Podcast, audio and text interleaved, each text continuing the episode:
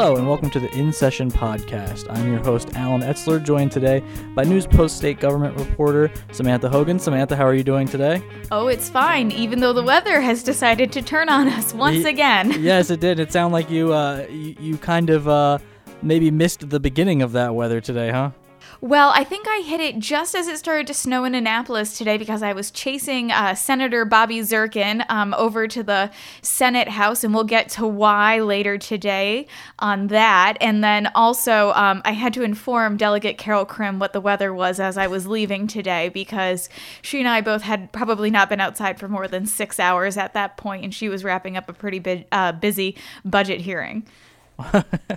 okay. Um, I want to get into some of the stuff that we, we mentioned on Monday. We're actually coming coming at everybody on, on time this week. We had a little bit of a hiccup last week with me, with my schedule, um, but we talked about the bonds, uh, what would get funded and what wouldn't uh, from the county delegation, um, and it sounded like there was uh, a little bit of maybe some division within our, our delegation on what to fund. Yeah, and that division really wasn't that they think some projects are better or worse than another, but it, it, comes down to a question of what's in your district. And obviously, they want to fund projects that are in their individual districts. And we have District A, 3A, we have 3B, and District 4. And the priorities in those districts can be quite different. So, what we did have um, was a, almost a million dollars worth of local projects come in um, this session just from Frederick County alone. Cumulatively, across the state, we saw $90 million worth of projects come in. And unfortunately, there's only $15 million in the budget to fund all of the state prior local priorities and that's divided at seven and a half million in each chamber so the frederick county delegates got together actually on monday and they sat down and they were trying to rank their priorities because of a new process of how the capital budget is going to be put together.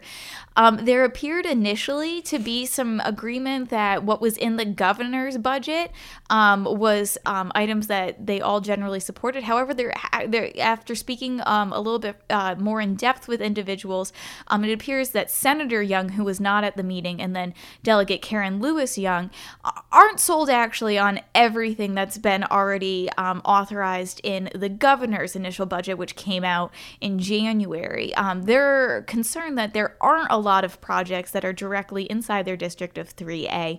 And so they're actually hoping to get some money as well as some money for the downtown hotel, which hasn't really come up that much this session, but is still a big project for people that have a district that includes the city of Frederick. Okay. Um, and, and so, what did you get a sense of any, um, I, I guess, kind of unanimous feeling on any of these projects? What Was there one specific or a couple specific projects that you got a good feeling about or a bad feeling about, or oh, was it all kind of up in the air? Absolutely. So when I followed up with individuals on the $500,000 that the governor put in for a detox center in the county, that has pretty strong support across the board. Um, really believe that that's something that needs to be uh, focused on because of the opioid crisis. Um, there also seems to be general support as well for the 400,000 dollars that's been put in for a South County YMCA. Mm-hmm. Um, but when you get down into the more nitty gritty, smaller projects, you know, we're seeing these divisions along district lines. So what we actually saw was that um, the District 4 representatives, who are Dan Cox, uh, Jesse Pippy, and Barrie Ciliberti, were all on the same page that they wanted to do infrastructure first. So um, they are um, hoping to put money towards um, uh, repairs for Yourtee Springs in Brunswick, which is a portion of their drinking water infrastructure. They're asking for $100,000 on what could ultimately be a $500,000 project. They're also hoping to put $155,000 towards the um, design and construction of another opioid recovery house um, that would be run by the Crossroads Freedom Center. Um, and then there's some other uh, smaller projects that would be related to historical societies and museums. Um, those have a little bit of overlap between the two, um, the, the, District 4s and the District 3s, but for different ones. So we have the Museum of the Iron Worker up in Thurmont. We also have um, a, a Burkittsville Preservation Association is trying to take care of a an, another uh, building, and Heritage Frederick is also looking to do some repairs as well. So it'll be interesting to see. We know that we're going to get some of the pot of the money, but we don't know how much. Right, right. And I want to move on to um, another funding issue.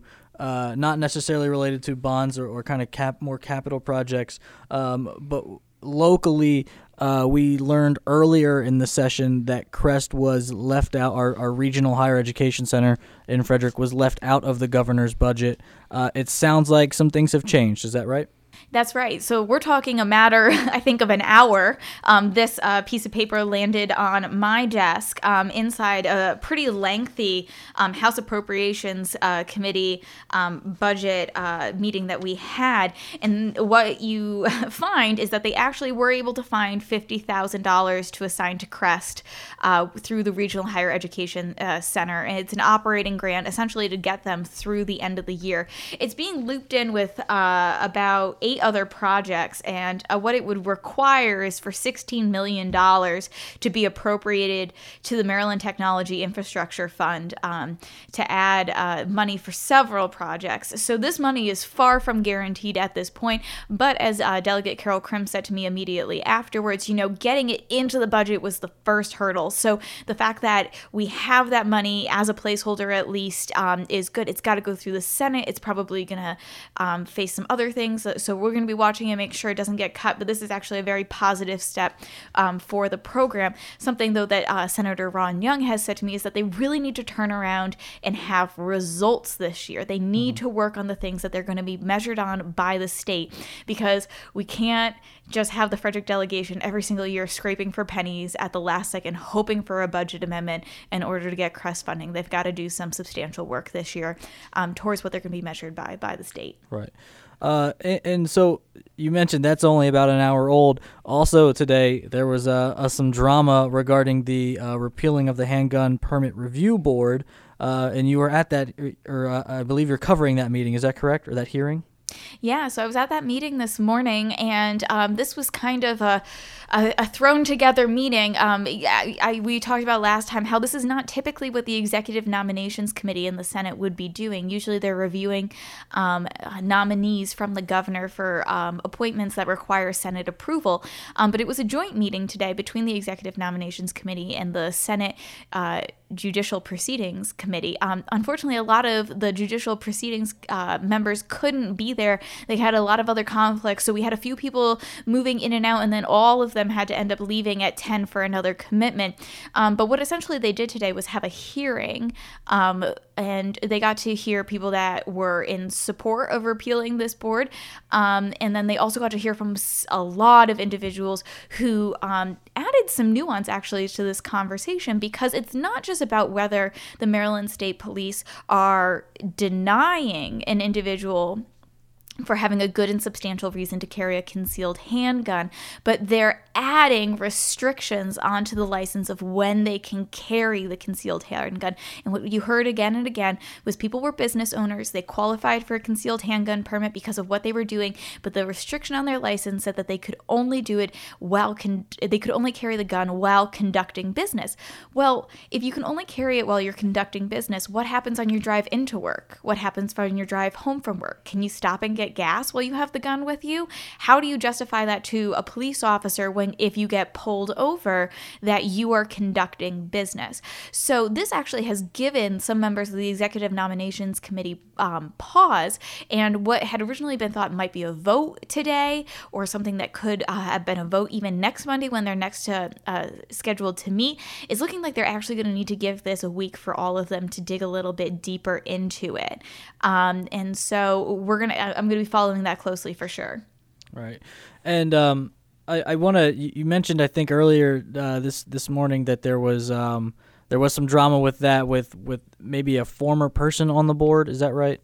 Yeah, so we uh, we did have um, a woman who was formerly served on the state's handgun permit review board, and um, you know her demeanor was very different from everyone else um, who had presented up to that point. They were given a very limited, a one minute window to essentially make their point because the um, senators had to be in the Senate chambers by 10:30 that morning, which only gave them an hour and a half to conduct this hearing. They started a little bit late. They started about 10 minutes late, and she was frustrated by that. She like, you know, you guys start late, you only give us a minute. There's no way for you guys to fully understand what this board is. You're just coming in here to destroy it. But unfortunately, when her minute was up, she spoke over uh, Senator Ron Young, who's the chairman of the Executive Nominations Committee, three times, and security ended up did coming down, taking her from her chair. She continued to shout her testimony as she was escorted out of the room. Um, the rest of the committee did say afterwards they thanked everyone else for being very civil throughout the process. Um, I think it's just you know it's very it's a very emotional topic. You know, uh, Maryland is not very pro gun, and so for these individuals who are serving in a capacity to provide an appeals process that's not a formal judicial process. Um, for individuals that are seeking a concealed handgun permit, you know, they, they're passionate about this issue for a reason. Right. I've I've learned uh, in my brief time around Maryland politics that if there is one issue that uh, folks get passionate about, it is uh, the gun topic. But there was another issue, passionate issue, and it sounded like uh, a, a, little heart wrenching at times. Um, and this was in yesterday's paper, so um, it, it, would have happened on on Wednesday um, in the House passing. Uh, the uh, aid to die bill or death with dignity bill um, that Karen Lewis Young had, had signed on as a co-sponsor for. Is that right? Yeah, so we, we, a bunch of us were pretty surprised actually, and when I say we, I say reporters that cover the General Assembly. A bunch of us flocked in um, to the general uh, to the House chambers earlier this week because um, during the second reading of a bill, um, uh, delegates can present amendments, they can have debate on them, they take individual votes on amendments. All of us were there sitting in our chairs ready for probably multiple hours of discussion. And the minority leader in the chamber ultimately decided, uh, said, stood up, said that he was going to save his debate for third reader, and the, the, the chamber moved on. And so, what essentially was going to happen was that there was going to be no amendments to the bill. So, we came back a day later and um, we listened to some really gut wrenching testimony by numerous members of the chamber who stood and told stories about family members, friends, former colleagues, even who had been elected representatives and had served with many of them, um, who either lost a battle or survived a little bit longer than was anticipated with a terminal illness. And so, for those, uh, those each of those different stories had really compelled people to have a deep seated belief that you shouldn't or you should, you know, support this bill. And what essentially it does is if you are terminally ill and you have been given a diagnosis that you have less than six months to live, you can request both orally and written to your doctor with wait, uh, wait periods built in asking for a prescription for a medication that you can self administer to yourself that will aid your passage. So you will die after taking that medication. And this is in practice in other states already in the US, um, but it has been something that the General Assembly has really struggled with since this came up about in 2015. And the bill has evolved over time and actually, this time it's called the End of uh, uh, Life Option Act. And we still saw that, you know, people are still having a really difficult time with this concept because the vote was probably one of the closest that Delegate Karen Lewis Young had said that she had ever seen in her five sessions. And that was a vote of 74 to 66. That's a margin of eight votes um, to move this um, beyond the House. So it is most likely going to come up in the Senate. Um, it's currently with judicial proceedings um, in on the Senate side. Senator Bobby Zirkin, who is in charge of that committee, uh, did say that he expects there to be some kind of vote. Um, he wasn't going to say what that vote was ultimately going to be, but that would progress the bill out on the Senate side. So I don't think that this is over. We only have four weeks left in left in session that, though. So so we kind of got to see how quickly the committee moves on this on the Senate side. And if then, if there are differences between the two bills, those are going to have to be reconciled and voted on as well. So this is far from becoming law. Um, and there definitely could be some legal changes because this will be coming out of, you know, a, a, a committee that specifically looks at the law when it's considering bills. So um, an interesting debate is still to come. You, you mentioned there's only four weeks left. And and so that leaves um, some uphill battles for some bills, and uh, you know if they haven't progressed along, and I think some of our legislators saw that this week and and have it looks like postponed or put off some bills uh, for for next session. Is that right? Yeah, so unfortunately, if you receive an unfavorable vote on your bill in committee, it's basically an insurmountable task to overcome that um, in a single session. And so, what a lot of people do is they either withdraw a bill before a committee can vote on it, knowing that it has problems, knowing that it has issues, things that they want to correct um, before uh, they try and take it to a vote. Um, or sometimes you get a vote, as was as was true for uh, Senator Ron Young and uh, Delegate Karen Lewis Young um, this week who talked to me about some of the bills that they have let go of. Um, there was a, a lottery um, bill that would have allowed um, some of the fraternal organizations, such as the Elks, to um, have instant ticket lottery machines added. Um, that would that would have then put 10% of its uh, revenue essentially uh, towards veterans programs to address veterans homelessness and other um, equity issues for veterans. Um, unfortunately, that ended up getting um, an unfavorable report, which was actually surprising because it had 10 co sponsors from the Senate Budget and Tax Committee, and ultimately, eight of those uh, individuals flipped on the bill. And that may have been related huh. to a letter that came from the Maryland Lottery and Gaming Control Agency, which put, uh, stated some potential problems with the bill without taking a formal position on it. It's something that Senator Ron Young said that he's going to look into more deeply and see if it it's something that he can revise and bring back next year once he gets a better grasp on what went wrong. Um, something that also happened was um, uh, Delegate Karen Lewis Young had a bill in that would have required um, individuals convicted of animal abuse to register, much similar to a sex abuse registry. Um, and or a sex offender registry. And so that got voted down in um, the Judiciary Committee in the House 16 to 5, um, including two no votes um, from Delegate Dan Cox and Delegate uh, Jesse Pippy. I spoke to Delegate Dan Cox the next day on why this was something that he wasn't supportive of. And he is a lawyer, he runs a practice up in Emmitsburg, and he um, kind of described to me his philosophy against these kinds of registries. And for him, it's a constitutional concern about whether we are requiring individuals to um, continue to register beyond um, their sentence and beyond their parole, and what kind of constitutional uh, questions that brings up with cruel and unusual punishment. Um, so in Delegate Karen Lewis's Young bill, they would have been required to register for 15 years after um, uh, their sentence, and that's a substantial amount of time. Um, now, there is an interesting bill that the House Minority Leader has brought up, which would require a registry for violent criminals. Um, we're talking people that commit abductions, murders, manslaughter, rape. Um, and so that is something that Cox is considering supporting. It's got to look a little bit more at the details of the bill.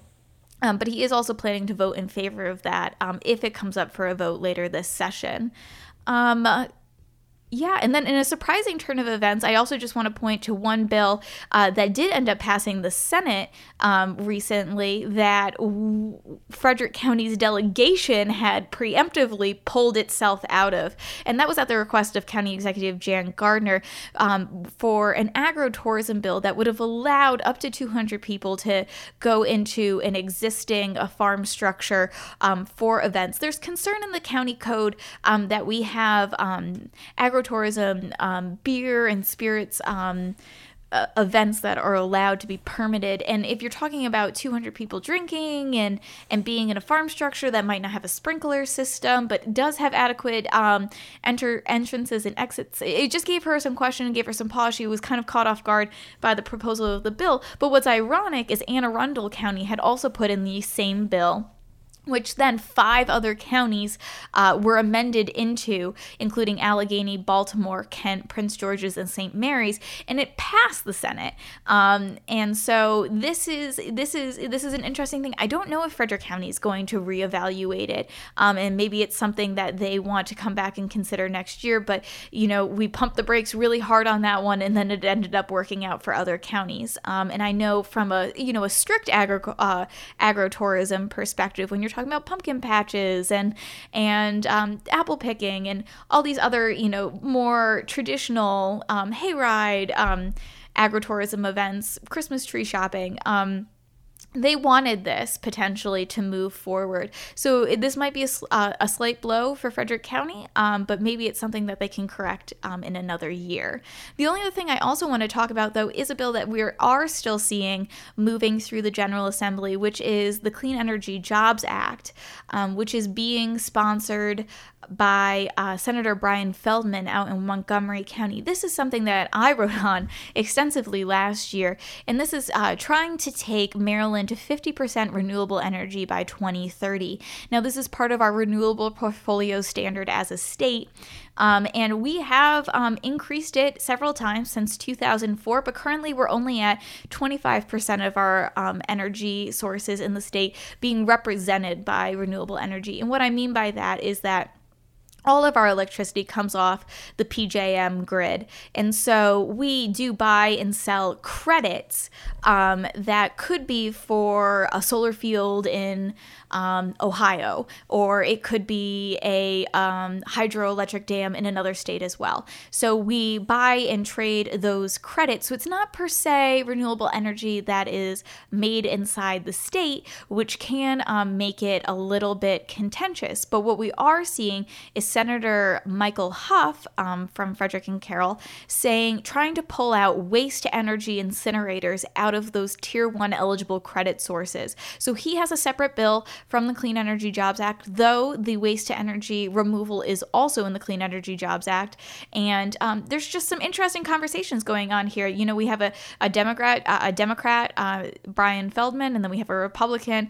Um, Michael Hough, all working towards the same goal, which is saying that when you burn trash, it shouldn't be counted as a renewable credit in the state. But there is problems because we definitely meet some of our renewable energy goals currently through trash incineration. And where does that trash go if we don't burn it? It's something I'm personally very interested in and I continue to follow. Um, those did get hearings uh, this week and last week in um, Annapolis, um, something that they're really hoping will make it out onto the floor. But like we said, four weeks left. Uh, so we'll have to see if it can pull through. Right, and, and there was one other. Uh, while we're talking about the environment, there was one other environmental bill uh, that has has been um, uh, has been a big deal throughout the session thus far, and that's the uh, potential ban on plastic foam, which made some progress. It got through this, uh, I believe, the Senate this week. Uh, where does things stand with that, and is that something we can expect to come up next week, or is that down the line a little bit? I definitely think we can see this um, coming up for a vote next week because, as you said, it's passed the Senate. But what happened today was the bill was uh, debated on the floor of the House. It was slightly amended. The two bills are not identical between the two chambers, but it wasn't completely destroyed either. Um, Delegate Lierman from Baltimore is the one that is uh, working it through on the House. She was very optimistic when I spoke to her that they could um, reconcile the bills or that one bill would be fine or the other. Um, so that she didn't have much concern um, that one was deficient. So I definitely think we're going to see a vote on that. We're also probably going to see on Monday a vote in the Senate on the $15 minimum wage. Uh, they met early in the morning, um, the two chambers, to discuss the uh, the the differences between the bills. So uh, that has moved out of committee on the uh, Senate side. They do have some kind of agreements going on. We're going to have to see what the senators want to amend on the floor, how they want to debate this. But we're that is currently scheduled to come back on Monday. So plastic, uh, plastic foam or styrofoam or polystyrene, whatever you want to call it, definitely moving in the House. $15 minimum wage, definitely moving in the Senate. Um, aid in dying, end of life option act. We're expecting to come out of uh, Senate committee potentially next week. Hopefully, um, if that debate is going to happen. So lots of things are moving. Like I said, I just got back from the budget discussions that were literally happening an hour ago. So, um, and the uh, Appropriations Committee has agreed on a bill, uh, a, a, budget bill, and a BRFA. So, a lot of things are moving. We're in a time crunch, but we're going to see a lot of stuff happen over the next uh, four weeks. And in an offbeat bill, uh, you were telling me before we came on, which I had I was not aware of. uh, for those 51% of people who get divorces, I guess it's going to get a little bit easier potentially. Um, well, I, I don't know if the intent was to make it easier. So I did happen to just be in a uh, judiciary voting session because I did uh, just want to see where a couple things went. And that's how we found out that Delegate uh, Karen Lewis Young's uh, animal abuse registry bill had been uh, voted down. But while I was there, they also had a bill about um, qualifications for divorce. And currently, as the law is written, you have to be physically separated for a year. And so that was burdensome on some lower um, pe- uh, people of lower financial means where they couldn't afford mm. to physically be living in two separate houses before a divorce. And so what they had carved out was a loss of affection which um, if you and your um, husband or your wife had not been intimate in 12 months, uh, then it, that was considered a, a, a, loss of affection. And um, one of the male um, representatives in the room said, "Well, oh, this this could be a you could be blindsided by this." and the looks that some of the the female delegates gave him, and I, I believe one said, uh, "If you haven't been intimate in a year and you're blindsided, I can't help you." So nice. I mean, some and and then the chairman did acknowledge that I was in the room. He's like, "Oh, these are the days I'm so happy that the press are here," and he was being a bit sarcastic, and I'm turning red because I don't want to I don't want to know what goes on in people's bedrooms or homes, you know. But it, you know, these are the these are the funny um, but serious items that uh, delegates and senators get to deal with at the state level. And so that is a potential um, change coming to our divorce uh, law. And um, I had a I had a funny time listening to it and, and hearing the different perspectives on whether or not that would be blindsiding or not. now I have I have a serious question about this before we leave. Did okay. They de- have they defined intimate in this bill? You know, I personally hadn't read it. I was inadvertently uh, there when that uh, came up for discussion, um, but I could look into that for you if that if if if, uh, if our listeners would be interested. It's a it's of um, little relevance to my real up. life, but I could see that potentially being problematic. Oh, absolutely. If people have absolutely. different definitions of what uh, what intimacy entails, that's a, that's a very interesting bill. Um, maybe the intent wasn't you know, to and make then you, divorce and then you easier, heard but from I think some of them as well. They're like, well, well, what if you sleep in different bedrooms because one of you always snores? Well, that's my like, well, real life. Yeah, that happens to me actually. Yeah, I so mean, and happen? you know, it's a terrible thing. Deviated septums can be repaired, but um, you know, I think I think ultimately it, it's just it's trying to look more out for individuals who physically cannot afford the financial burden of of physically separating a home before um, moving through the divorce proceedings, and so they had carved out um, this other way of of showing separation, which is I'm sure something that individuals are already going through if they are going through divorce proceedings this is something you know probably a qualification. So this is just putting it into plain language in the law um, a- another way for a judge to interpretation a request for a divorce. That that is a, a fascinating bill. I'm i'm actually excited to see what happens with it even though it's kind of irrelevant for uh, at least many of us i would i would assume anyway um, that that's all the time we have for today samantha i, I appreciate you coming on um, what are we looking forward to next week like i said uh, $15 minimum wage potential end of life uh, styrofoam. So, several things that you've heard from us before on um, budget, um, but we will just keep trucking along and following these bills for you and uh, letting you know what's coming down the pipe for Frederick County. How many days left? Uh, th- I think today was 32, so I think we'll be 31 on Monday. And, and they are meeting for bond bills actually on uh, both Sunday and Monday. So somewhere in the 30s, somewhere in the very low 30s. Time is ticking. Time is ticking, legislators. Samantha, thanks so much for coming on. We'll talk to you next week. Thanks so much. Have a nice week.